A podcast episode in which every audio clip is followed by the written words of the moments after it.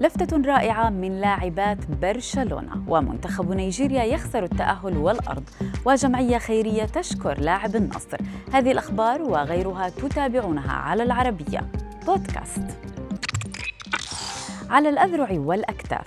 حملت لاعبات نادي برشلونة لكرة القدم لاعبة نادي أتلتيكو مدريد فيرجينيا تورسيلا.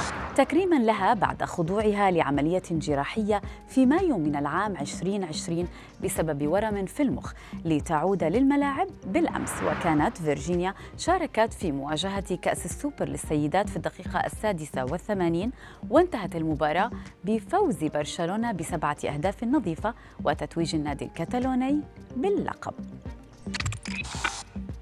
لم يخرج المنتخب النيجيري من سباق أمم أفريقيا فقط بل خسر أيضا كل لاعب الأرض التي وعد بها من قبل رئيس جمهورية نيجيريا محمد بخاري الذي تحدث للاعبين قبل لقاء تونس ودعمهم في مقطع فيديو.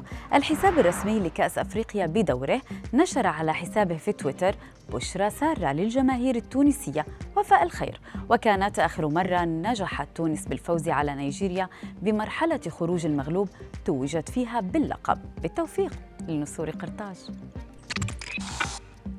قبل مواجهة السنغال ضمن دور الستة عشر من كأس الأمم الأفريقية.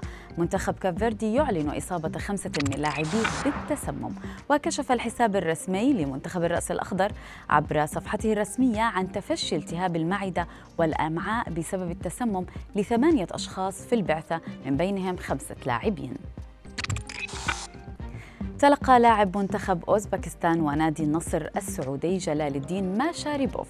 شكرا كبيرا بعدما قام بتقديم الطحين والأدوات المنزلية للعائلات المحتاجة في سرداريا بالأوزبك. يذكر أن اللاعب متواجد حاليا في دبي خلال فترة توقف الدوري السعودي.